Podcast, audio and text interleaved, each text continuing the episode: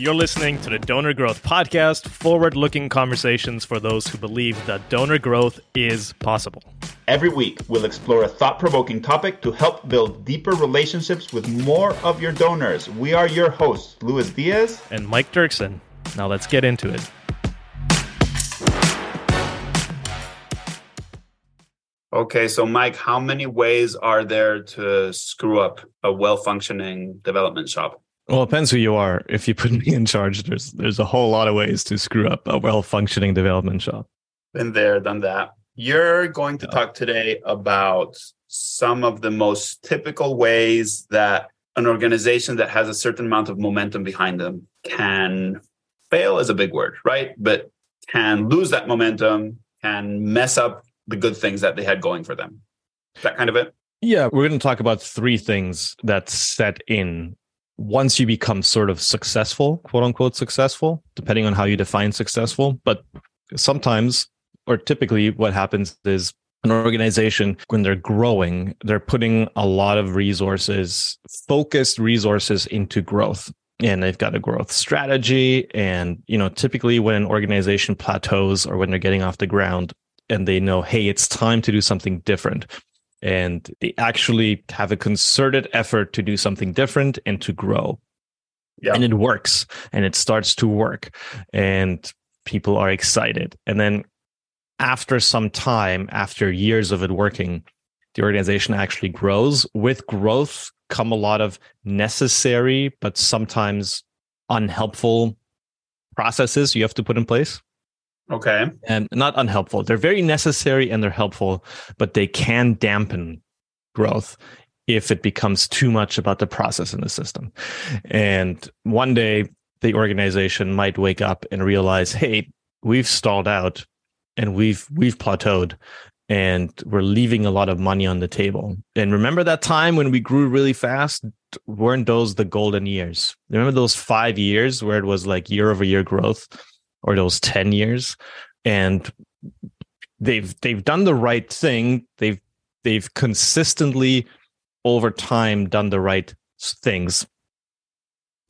And they've let this compounding of time do its thing. And they mm-hmm. become successful and established. And they do have support. It's not like they're going broke or like they're closing their doors but they're leaving a lot of money on the table because of these three things we're going to talk about today, which come with growth and with success and with being established for years. So I guess it's a bit of a, I guess it's a bit of a warning for smaller orgs who want to grow that if you do go down that path, don't make these three mistakes. Okay. Let's maybe clarify that I've seen this exactly this happen at really very different sizes of organizations. So even if you think, okay, well, we're relatively small in the big scheme of things, you can be here in, in this situation that Mike is going to parse out for us, where maybe you have an established donor base. It's small, but it's very loyal. You can kind of count on them because you've done the right things over the you know the years. But you feel maybe like you're missing out on the potential, right? I have two questions, kind of taking a step back before going into the what happens when you plateau. Question number one is about this idea of growth, which maybe some people have second thoughts about or questions about. They're saying, okay, but does a nonprofit really need to grow all that much? You know, what's your perspective on that? Because I know it's super nuanced. Yeah, no, I don't think you need to grow.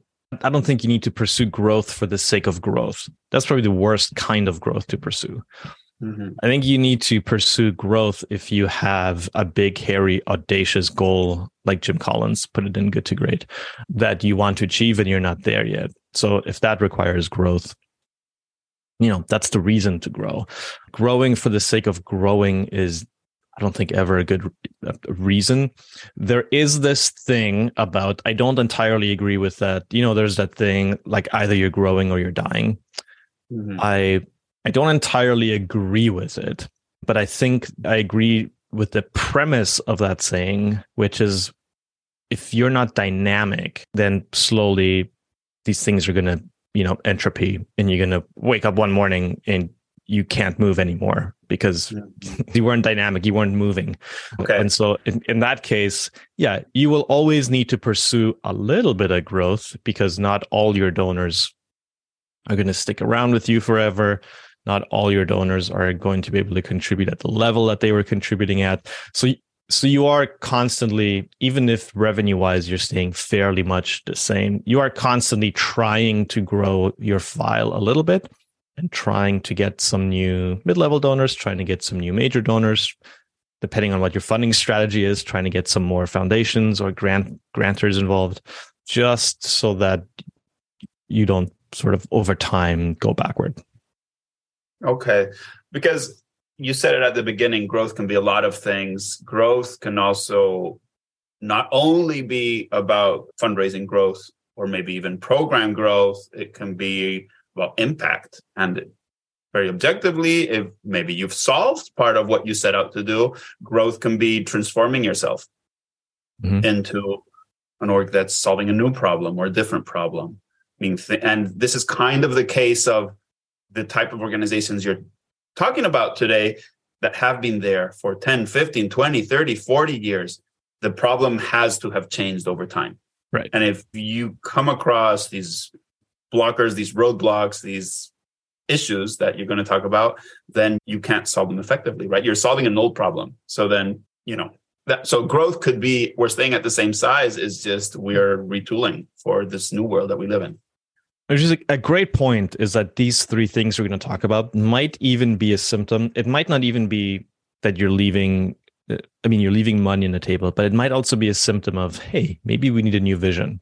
Mm-hmm. Maybe these three things are a sign that the problem we're solving is still the old problem. Things have changed. Maybe we need to look at this in a different light. Okay. So that was my first question. My second question for you, Mike, and I'm putting you totally on the spot. We hadn't planned any of this, is about what things look like in that growth stage. Maybe so we can actually compare, okay, well, then what stops happening when you get to that plateau stage? And, you know, in the growth stage, for instance, you might have a really good fundraising strategy to market i don't know what you call this nonprofit market you know a fundraising strategy market fit mm-hmm. where you're using the you know strategies that work very well for the team that you have and the stage of growth that you're in and are, are letting you advance right we talk about this a little bit and we, we've talked about doing some research around this right where a $1 million org is going to pers- typically you know pursuing a set of strategies and that has to evolve over time no so what does grow? I've seen growth orgs that are very much brand driven or content driven. Mm-hmm. So they're actually providing real value. You would say even a ton of value to society, you know, and that's being recognized broadly as, you know, that they're building a brand and that leads to fundraising growth. What other things have you seen in, in these growth organizations? It's typically a little chaotic Mm-hmm. So internally, it feels like a hot mess. Internally, it feels a little bit like a hot mess. And so th- that's why the three things we're going to talk about today are so dangerous because internally, they provide a lot of stability.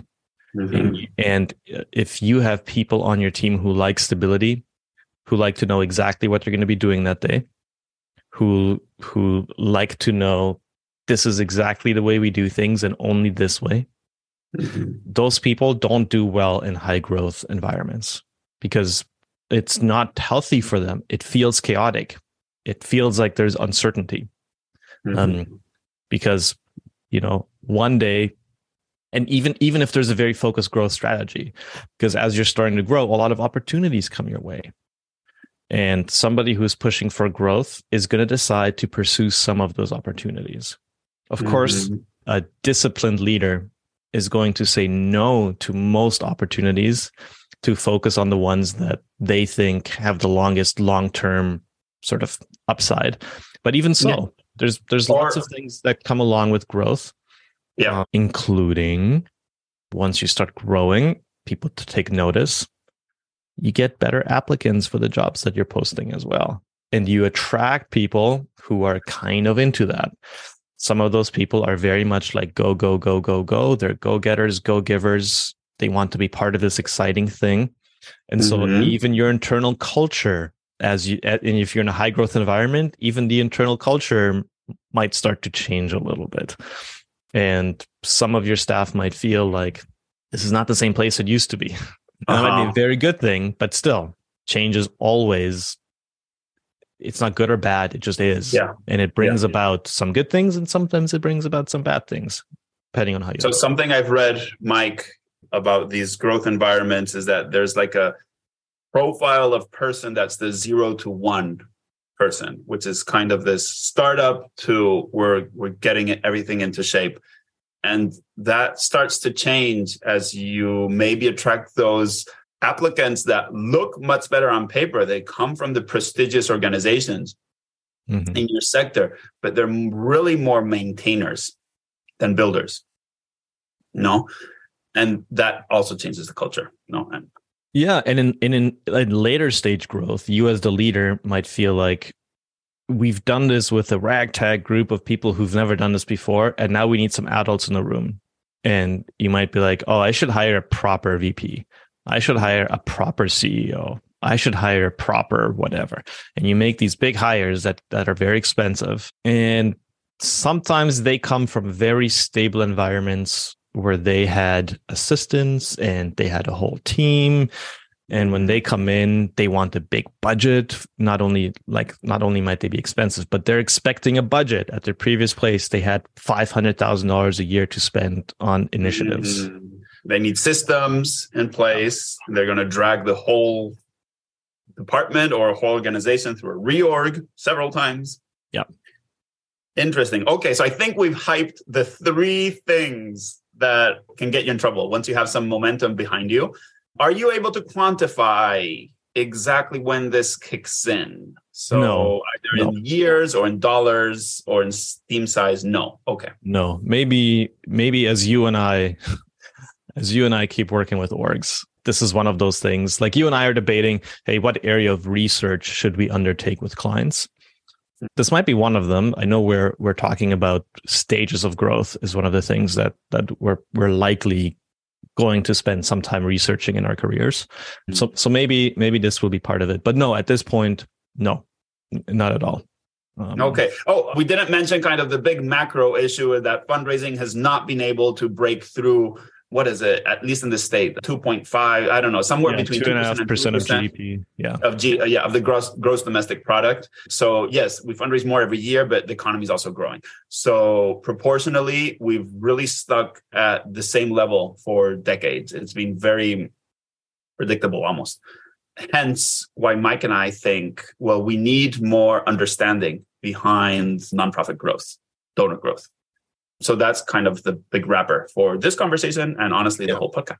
The whole podcast. Yeah, and I'm glad you said before. Do we need to pursue growth, and does it have to be growth of revenue?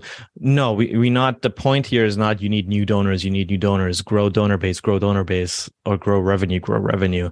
No, there's other ways to grow. I do believe in eternal growth. I don't believe in eternal economic growth.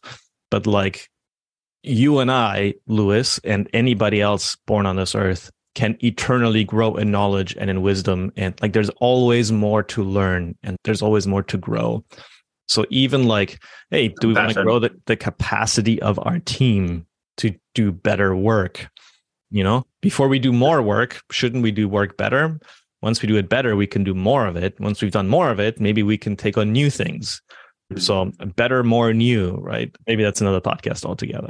Oh, He's coming up with another framework. People, you heard it live right here. It happened here with you on the Donor Growth Podcast. And objectively, I think if we looked at the size of the problems that nonprofits are against, we definitely need some type of more. They're not saying that there's only one type of more, but Yeah.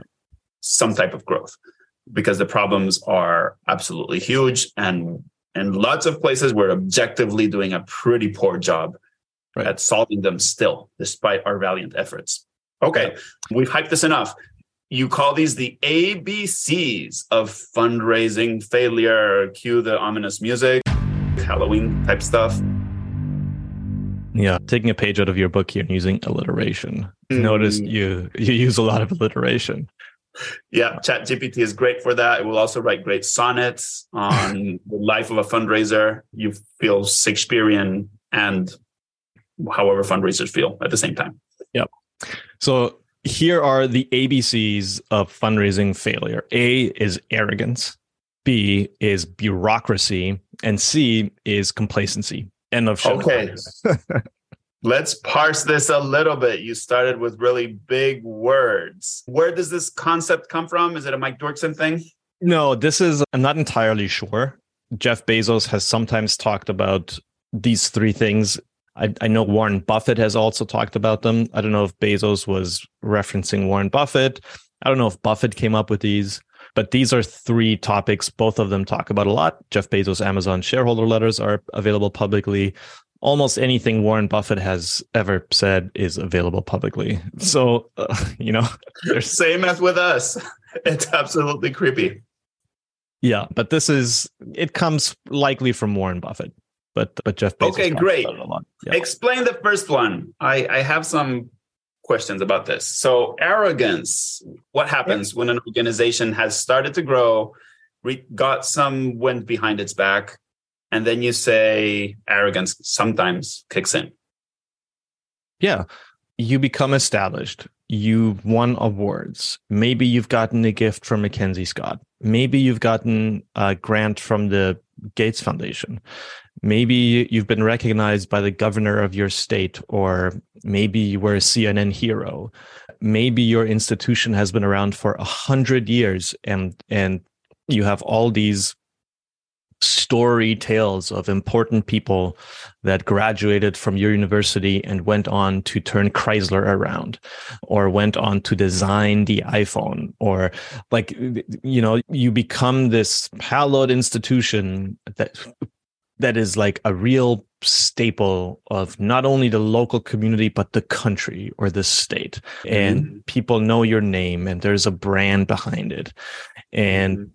You become arrogant about it because you no longer think that you need to earn support you think you've earned it already you've you've done doing the earning now people should just support you because you're awesome and it's easy to feel that way because hey, I used to work at a larger shop that was known locally. And when I called somebody, they always called me back because I was calling from such and such org.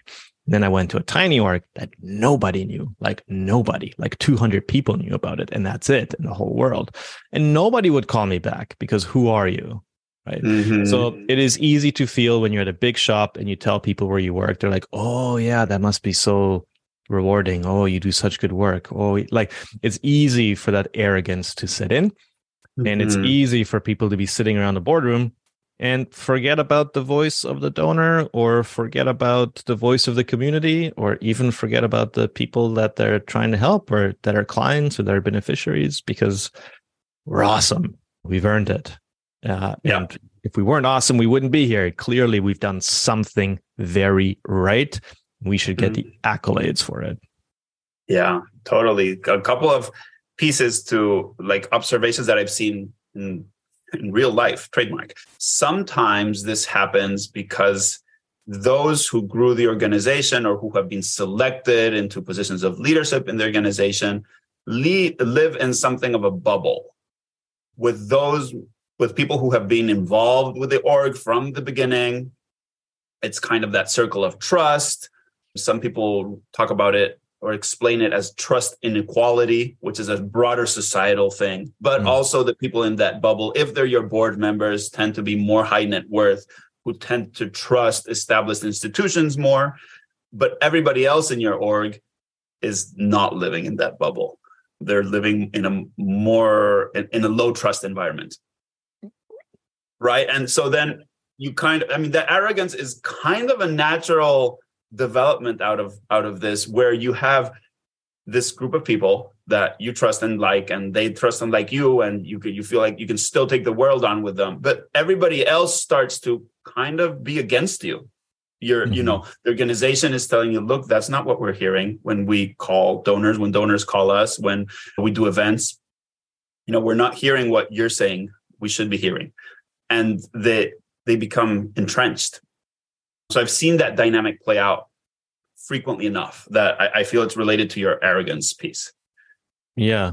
and we're talking about successful institutions right like these exactly. are not we're, exactly. we're, talking about you get to a place where where time has done the, its compounding thing and you are successful and you're not going to close your doors tomorrow like if anything this would be a managed decline over the next 20 years so you're not like in immediate danger of closing your doors things are still working relatively well uh-huh. Uh, so it so you don't have that urgency of shoot we're doing something wrong. And your leadership might even be like the circle of supporters they hang out with and they visit and they hear from. That circle of supporters might share that arrogance right? Mm-hmm. so the top 50 donors or the top 20 donors to your institution might be okay with that arrogance because they feel it too. They might think well we're part of the best institution in the world and we would never give anywhere else because you know, we're yeah, here. Exactly. like it, it's also become part of their identity as well. And that's um, when you start to hear that, well, if only more people knew about us, they'd give. Right. And then you start to push that down to the rank and file fundraisers, and they're like, no, we need, you know, to fix lots of things first. Yeah. Um, yeah. I have a small quibble with the word arrogance, and I don't know how you do that because you need to have ABC and it has to be memorable. But I do see that when this dynamic starts to play out, everybody's calling each other arrogant. You know, so like people who believe that they are in the know are telling the others that they're arrogant, and but it's it's also coming back at them. You know, everybody. So it can be kind of a loaded word. I hope people understand kind of the broader interpretation of this. It's a you know a short, memorable way to describe this kind of complex dynamic, but it's a very true thing too. So we, at least we believe this dynamic actually happens. Yeah. Yeah. You're starting to mess with the acronym here with, with the. I know. Sorry. It's not as sexy. I'm like those LinkedIn commenters. Well, actually, it's not seven ways that you can thank donors. There's actually seven and a half. And, you know, I, yeah. mean, you know, ah you know, at conferences after presentation, are you the person who goes, technically not a question, a more of a comment? And yeah. sit down for the next 15 minutes. Yeah. yeah. Well, you know, fair, fair point. Arrogance is a very loaded word. The moment you say you're arrogant, you're not getting anywhere. You've shut down the entire conversation. Yeah. Yeah. It's complicated and it's easy for, I mean, easy. Nothing's easy. But yes, Warren Buffett, Jeff Bezos can say it, and you have implicit trust in that they have kind of seen it and experienced it. Some people would call them arrogant, you know. So yep, still, sure. it's it's a it's shorthand, shorthand for a specific yep. type of situation that's preventing continued growth. Let's just leave it at that. No. Yeah, for sure. Next one, A, B, bureaucracy. Uh, yeah, B stands for bureaucracy. And we have actually we have two episodes on bureaucracy. One of them is kind of positive, which is why you need processes and systems. And one of them is kind of negative, which is like, don't overcomplicate this and you need to be nimble and be able to iterate fast. So here's bureaucracy is again a bit of a loaded word because a lot yeah. of bureaucracy is actually good, right? And like, we're big believers in process, right? And we're yeah. saying that really nonprofits at every growth stage should be thinking about process. So yeah, I get it. Yeah. The where it crosses over from process being helpful to it being hindering is when the process itself becomes the outcome. So when we are more worried about following process and that is success, did we follow process? Rather than when we are worried about is this the right process to enable success? The outcome is this. What process do we need to get to the outcome? That is a healthy way of looking at process rather than the process is this. If we follow process, that is the outcome. Yeah, and, I'm doing my piece of it. I mean, this also happens when you start to grow and then you start to have people being in charge of different pieces of the process, and that's their job. So then, yes, the process becomes their goal. So this kind of avoiding this kind of requires big picture view. How can people avoid this? I doubt as we both grow our own organizations, you know, I, I start to mm-hmm. think about these things. Is there a way to help people keep their eyes, you know, on the on the goal, yeah. you know, on the big picture? So we did a podcast episode called "The Role of the Nonprofit CEO." Mm-hmm. It was one of our earlier ones, which is episode number 10, I think.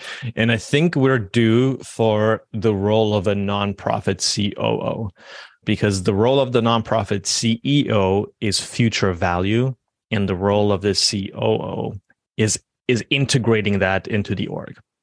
And I think the role of the COO is to be like, hey, here's the thing that the CEO or president, whatever, here's this like vision we're trying to move toward. Do our current processes enable that or not? And that needs to be audited regularly because one day you're going to wake up and somebody says, Well, I followed process, I did my part. And the other person says, And I did my part. And the other person says, And I did my part. Together, we all followed process. It didn't get us anywhere because the process should have changed two years ago. And it's no longer mm-hmm. serving the organization. But along with that comes the threat of the job changes. The job might be eliminated. It's doing something different. Tremendous doing, resistance. Doing something different. What are the downstream effects? And you get caught in this. If you've ever had a meeting about process, they're incredibly frustrating because every person says, Well, what about this? Have you considered this? I don't know how I feel about this. And you walk away thinking, if I change this one thing, I'm facing 120 problems. These people just identified 120 things that changing this one process would would sort of affect negatively, right? Mm-hmm. And so it's easier to not because it's still remember it's still working well enough. That's the, the thing. doors aren't closing, and that's the dangerous thing, because process brings stability, and if we don't change it, like things seem to actually be working well internally. Mm-hmm. Yeah, we're not growing very fast, but we're not closing our doors. We grew five percent last year, and we're growing two percent this year. And you know, next year we might grow one percent, or we might grow two percent again, and things are fine they're okay. Maybe we're not achieving the big vision we want to achieve. Maybe we need a new vision, but internally, at least things are stable, right? That's the that's the the danger of bureaucracy, is that it does mask non-progress. Yeah, uh, it looks like you are chugging along. Let me bring out another aspect, which is how it reinforces power structures. So when you start to grow, you know, there's seemingly an increased need for control. Now I have all, you know, it used to be just us five and we were delivering food directly to people who needed it. Now it's a team of 100. How can I even, you know, control this? Honestly. And I, there's there's a writer I really love. She's called Donella Meadows. She writes about systems thinking.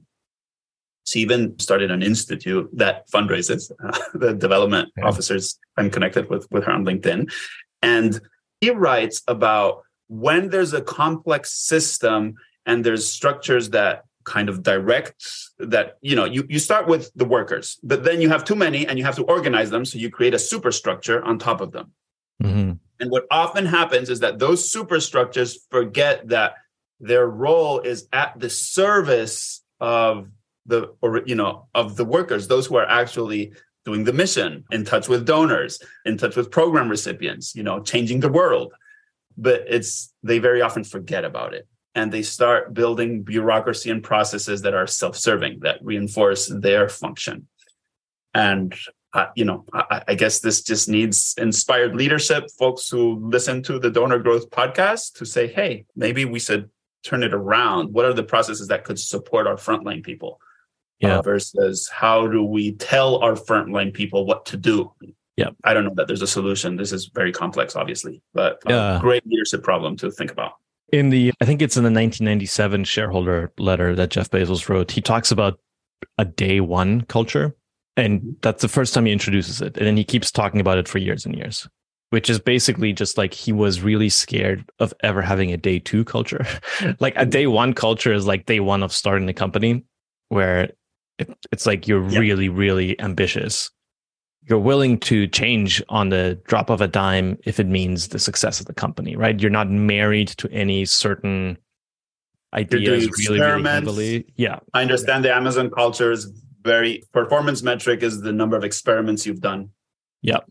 Yeah. And you're very, like at the beginning, you're just very customer obsessed or focused, right? Mm-hmm. Like you get one or two clients, you're like, I'm going to kill it for these clients. I'm going to do every, so that they, they get a great testimonial out of it and they start referring other people. That's like day one culture. And I guess that changes over time. That uh, more ominous music. Very good. Okay, that leads us to complacency. Yeah, and complacency might be one of those things that isn't as obvious. None of these are super obvious, but again, it's just like things are going fine. I don't think we need to push very hard. I don't think we need to work harder than we want to or should. Things are going mm-hmm. fine. And if something doesn't work out, that's okay. We're a big org. It's all right. Yeah. Started related to the other points, right? A little bit of arrogance, a little bit of worsening the process, bureaucracy. Mm-hmm. Yeah. yeah. I see it. Okay. Let me say that I see this, Mike. I also see all the other like power dynamics. When what's happening is that actually the organizational leadership is telling everybody else that they're too complacent. Yeah. You know, I kind of have, I don't want to say an issue with it, right? But I kind of see where there's just a, kind of a dynamic that's not working. People are, everybody's not aligned toward the same goal. Yeah. And to be clear, all the, like ABC here, leadership issues starts mm-hmm. at the mm-hmm. top. And of course, if you feel like the team is being complacent, well, that starts with you. Do you think you modeled that maybe? Do you think that's coming from somewhere? Yeah. Can you make some changes around that? And again, it's not to go around and be like, hey guys, you're complacent. These are just like symptoms of if you as a leader wake up one day and you feel like, oh, you just feel like we're too complacent about this. Or why is there so much bureaucracy? It's very very hard to self-identify arrogance in yourself so that one is a little bit harder. Yeah maybe maybe you've lost that day one culture. Are yeah. you ready for a bonus? A b c d? Are you ready for the, the d bonus? This was a new one. Literally as we spoke today he wrote it. Think of like the level of arrogance that two guys must have to just get on a podcast and start talking about things. And then they even make jokes dad jokes other uh, it's yeah. Uh, but listen you know, listen, at least we didn't get complacent in the middle of the podcast. We're like, this framework needs a D. This is going to be the ABCD of fundraising failure. Yeah. And hey, we had a process. We had a great, you know, bureaucratic structure to make this podcast happen. It stopped working because of some weird issues with my internet. And Mike very nimbly changed the process. And now we record this in another platform. So hopefully that's not hitting us yet. But there will be a day when we have a whole team of people editing, scripting this podcast. And if you want to uh-huh. change the platform, it's going to take like 10 meetings and you're going to say, okay, whatever. We'll just keep going with, you know, the bad thing that we had before. Yeah. Defensiveness. Actually, I honestly, I think we went the other way. I think this podcast had more bureaucracy at the beginning than now. Like I think we Ooh, the earlier episodes at first we were like, oh yeah, putting effort into the show notes. Now you log into Zoom on a Thursday morning and Mike put ABC on a Google Doc, and you're like, what does that even mean? And I'm like, it's the ABCs of fundraising failure. Let's go. Yeah, so that's very zen. We're combating the trend. Maybe there's a lesson there. Maybe the lesson is that sometimes when you're used to a super structured environment, the unstructured environment feels shoddy and low quality. That's why I have lots of issues with the word quality. Yeah. And that's weird. And but sometimes it's still the right thing to do. Yeah, this is so look, sometimes when you work with an organization that has invested a lot in branding and marketing, and we come in and we're like, let's just send out a plain text email. And they're like, oh. nah, it's got to get the logo on there, it's got to get a banner on there. The button has to be the right color, and the button copy is usually three words or less and you know none of this is working for us. Why are we paying you for this? This feels very poor quality. You're like well yeah like optimized is actually mm-hmm. yeah i don't know less polished. Yep.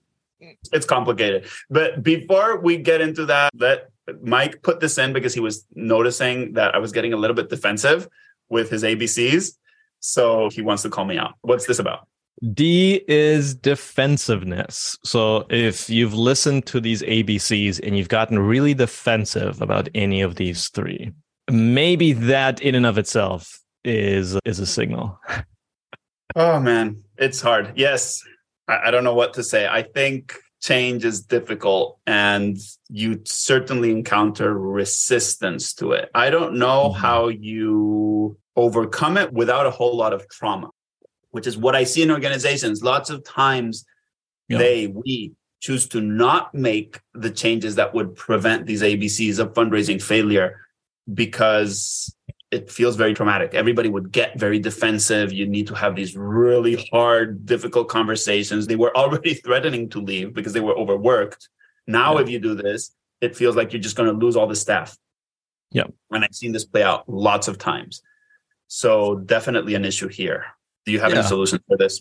Well, the big overarching problem, I think, of all of these is whether arrogance has set in, whether bureaucracy has creeped in, whether complacency has taken hold, or whether you're kind of defensive about all of these, is that the biggest symptom is that you are solving for internal problems and no longer for external problems. You're just solving for how can we appease our system? How can we appease these people? How can we make it so it's easy for us? How can we make sure donors hear what we want them to hear? And nobody is going hey who's talked to 10 donors lately? Or to 10 clients? Or to 10 beneficiaries? Or to 10 students? Or like who's done that recently? Mm-hmm. you know have, who's listening to the voice of the donor or the voice of the beneficiary? Because it seems like we're spending awful lot of time trying to appease internal voices. And when this organization was founded on day one, it wasn't founded to appease internal voices. Nobody goes, you know, we founded this school to appease the VP of advancement, to do it their way. it doesn't happen. We founded this org because young people in our society should be educated yeah. with these values and, and equipped for whatever. So I don't know. That's maybe if you if all you're doing is you're solving internal problems forget about the abc like that in itself is just the biggest symptom. Something's wrong. Yeah and sometimes that's really just intrinsic to the people that you've hired. So if you've hired people that are solving for making everybody like having peace internal peace and making sure that every, nobody's feeling defensive about things that's one type of person and absolutely wonderful and laudable goal. If you think that your direction is going to require overcoming some of this, that's going to be another type of person. Again, not to say that you have to uh, create unnecessary upheaval or trauma or be disrespectful or you know none of that because a lot of that also happens in nonprofits right but just to say to some people this is it just comes inside of them mike before we finish this show I asked ChatGPT to keep going with the ABCs. You want to see what it's suggesting? I do want to see what it's suggesting.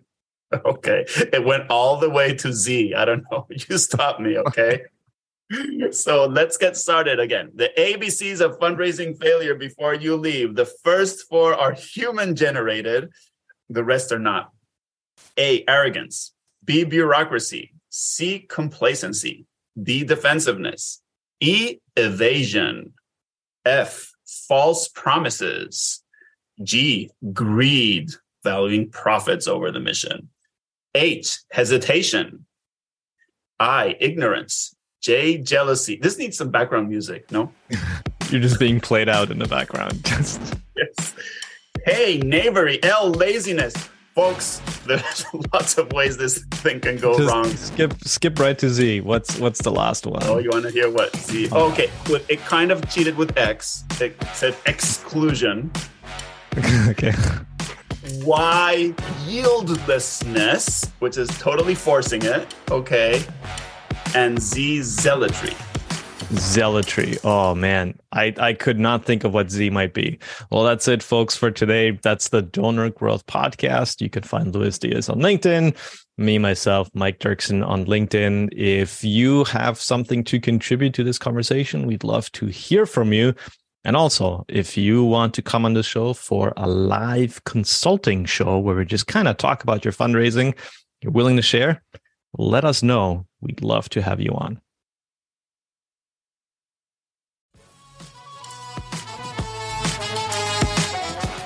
Thank you for listening to the Donor Growth Podcast, brought to you by the Donor Participation Project and BuildGood.com. If you found today's episode helpful, please help us by sharing it with a friend, posting about it on LinkedIn, or giving it a rating and a review on Apple Podcasts, Spotify, or wherever you listen to podcasts. We'll be back next week, but in the meantime, remember that donor growth is possible.